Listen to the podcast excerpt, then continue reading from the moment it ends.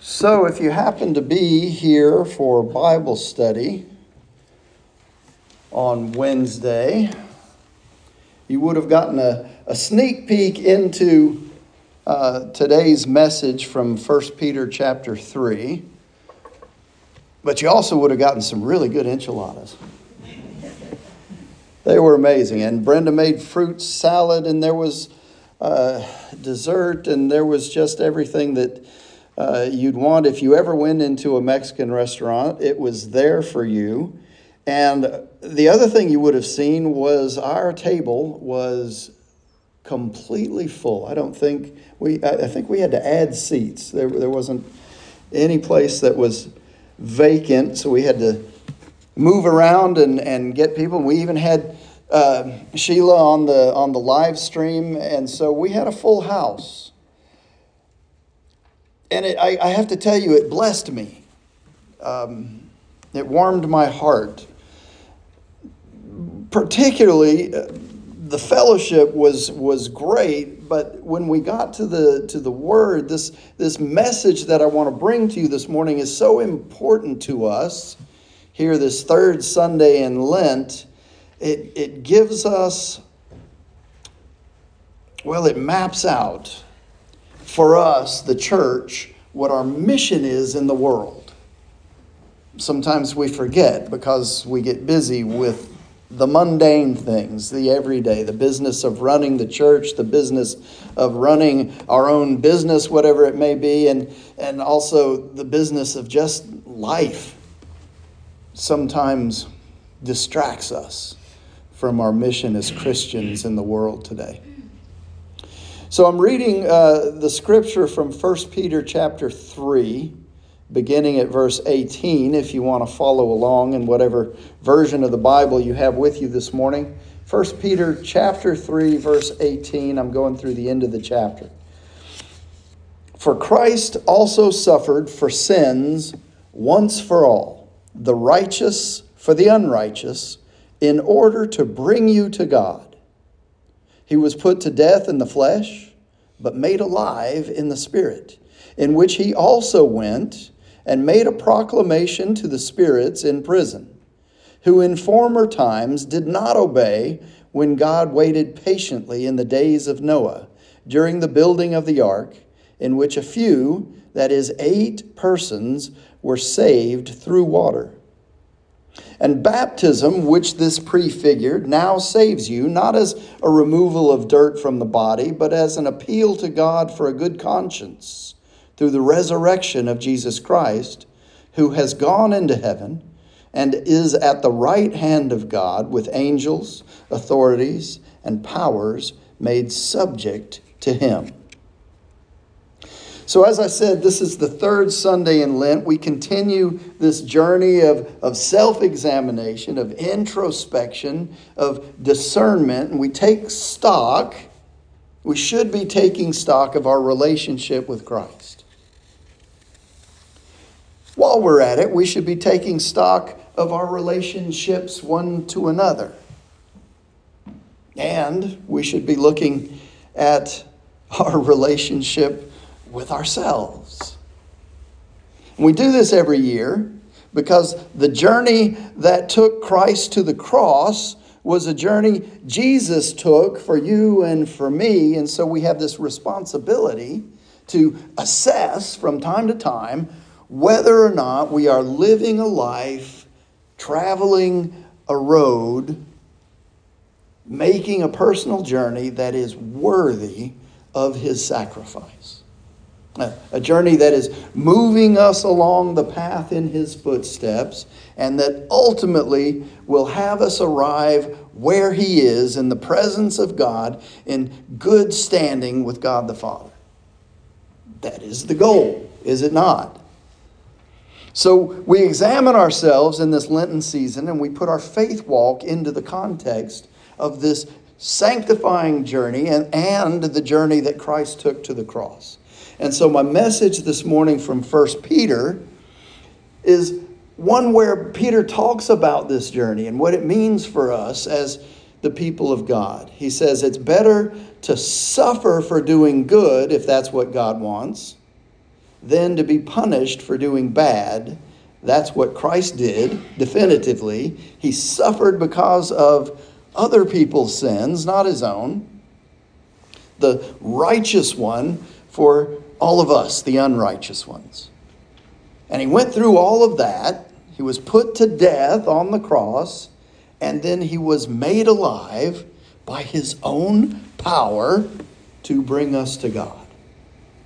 See, Jesus' journey from the time he was baptized by John until he was taken into custody and he was beaten and he was humiliated and he was crucified, that journey was a ministry of doing nothing but the will of the Father. He was healing the sick, he was casting out demons, he was pointing out the error in the thinking of the day, specifically the thinking of the priests and the Pharisees, and they killed him for it. At least they thought they had. They sent him to the cross, and they thought that they had stopped his radical teaching. But see, what they didn't understand was that he chose to go to the cross. Why? To fulfill the will of the Father.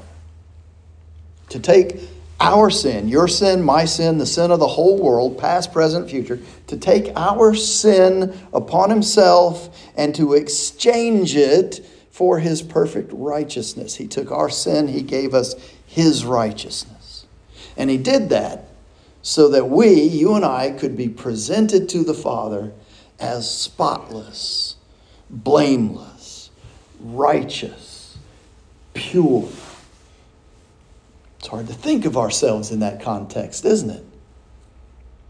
We live our lives as human beings in a fallen and broken world, and let's face it, you and I participate in that fallen, broken world, contribute to it even.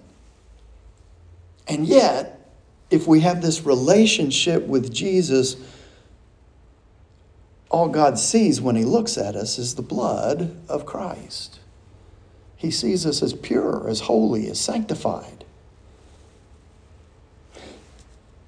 Peter then in the scripture talks about Jesus sending the Holy Spirit in the days of Noah to offer a chance for repentance and salvation to the people of that time. Noah, the whole time he was building the ark, was warning them look, you have to repent and oh, by the way, a time's coming when this big boat that I'm building is going to be necessary. And so you have to repent and then you have to get on the ark. And they mocked him and they ridiculed him and they rejected his offer for salvation. And so in verses 19 through 22, he went and proclaimed God's salvation to earlier generations who ended up in the prison of judgment because they wouldn't listen. Think about this now.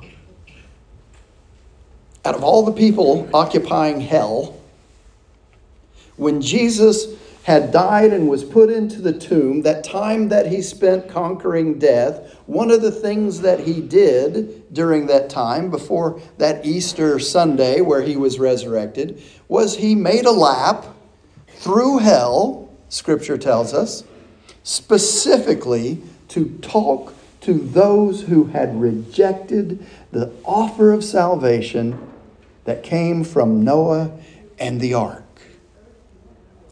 Think about it. Think about it.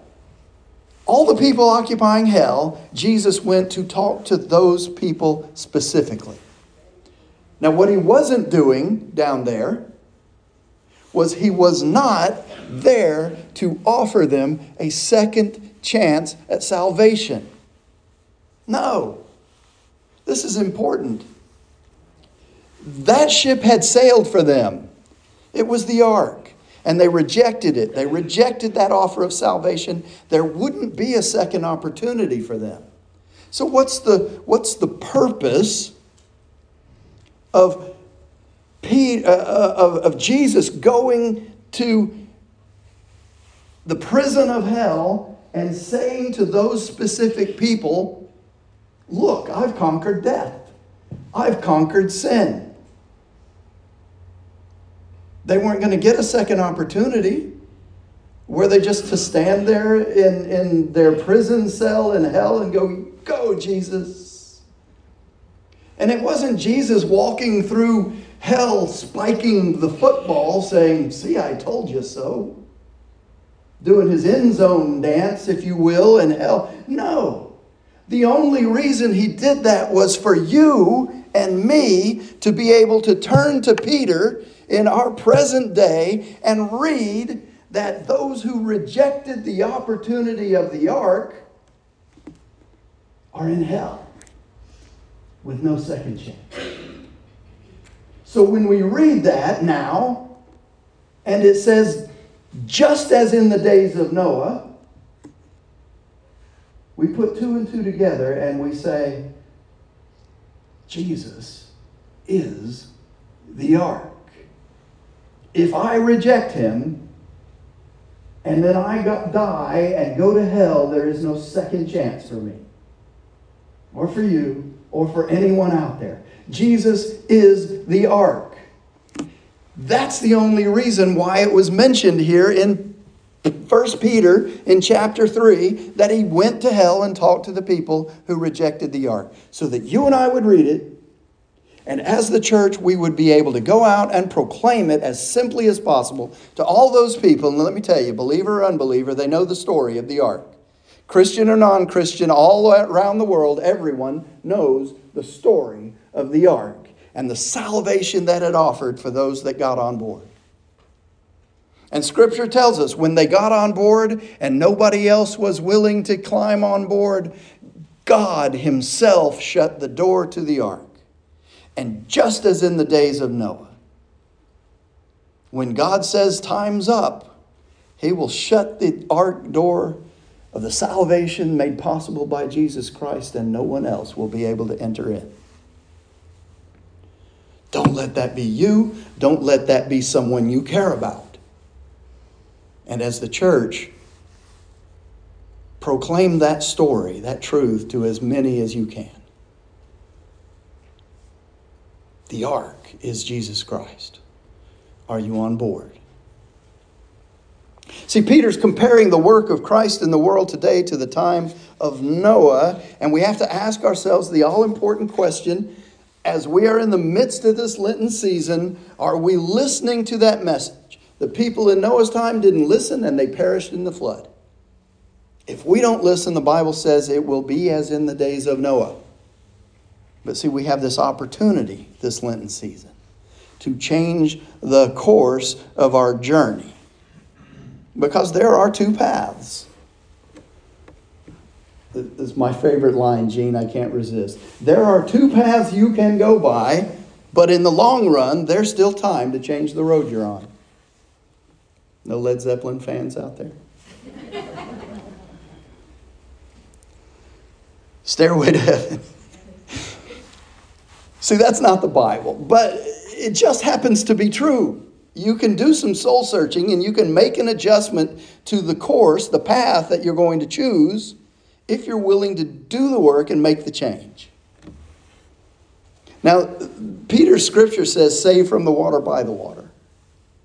Save from the waters of destruction by the water. In the days of Noah, the water was the source of the destruction, the cause of the destruction, but also it was the means of salvation if you were on board the ark.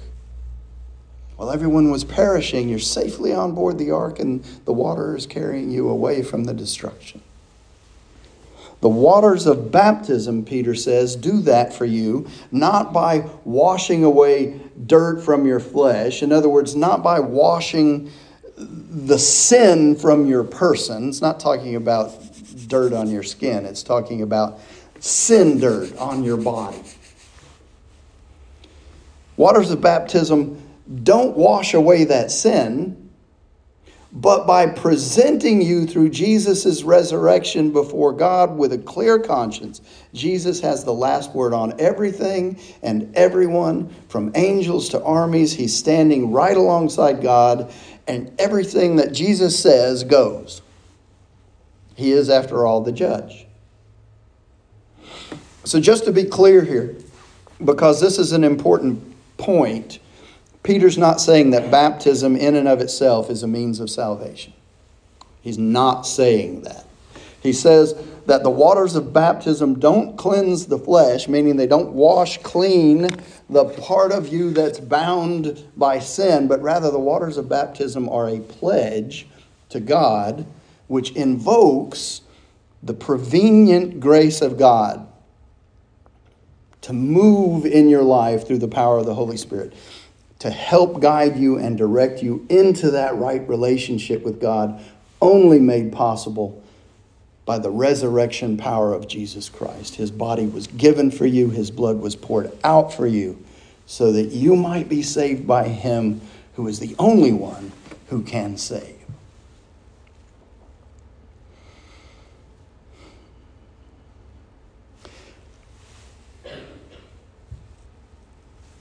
Baptism does not save.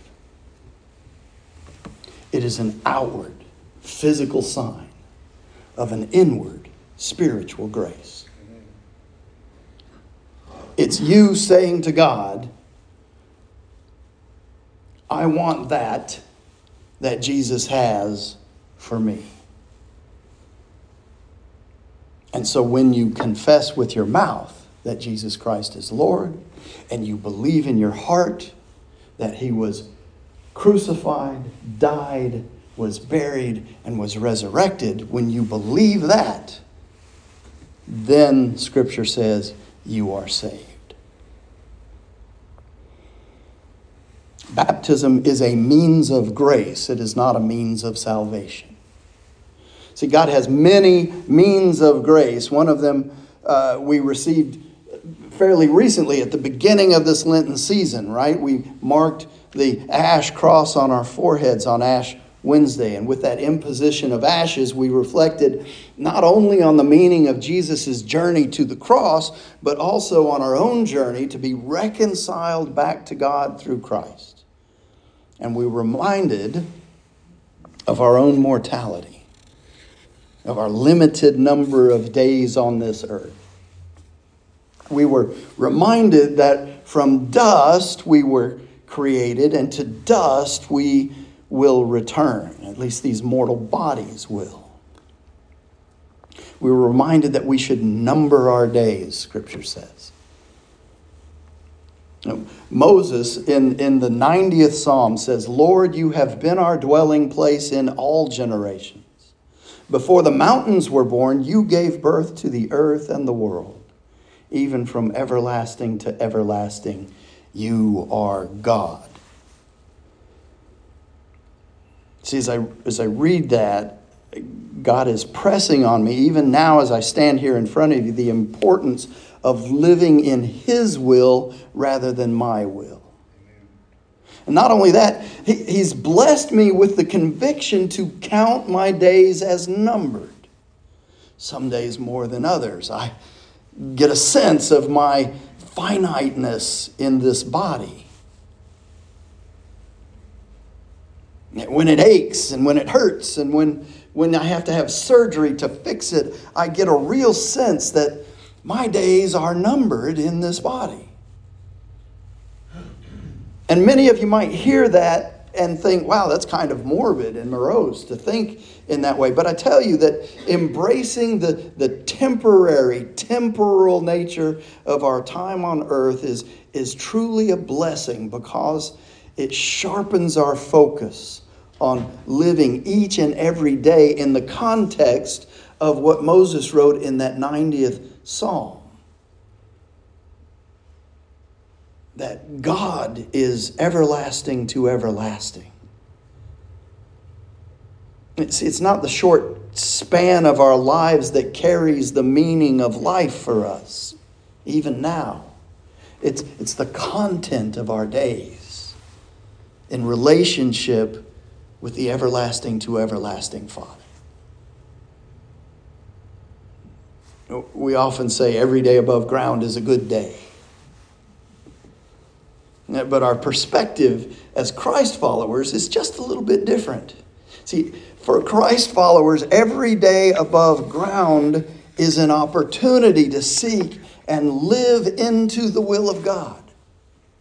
so that our time on earth is maximized not for our glory, but for His glory. And so that our purpose, God's purpose for your life and my life, that purpose for our lives is fulfilled. And as long as you have breath, it's not too late to seek the will of God in your life. It's not too late to seek the will of God in your life. Our days are indeed numbered. And there's not a single person here who is promised tomorrow. And so the result of that realization should be don't wait to seek God's will for your life. Do it now. Because the purpose that He has for you is truth.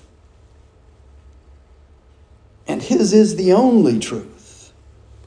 And uh, by the way, while you're numbering your days, now is the only time.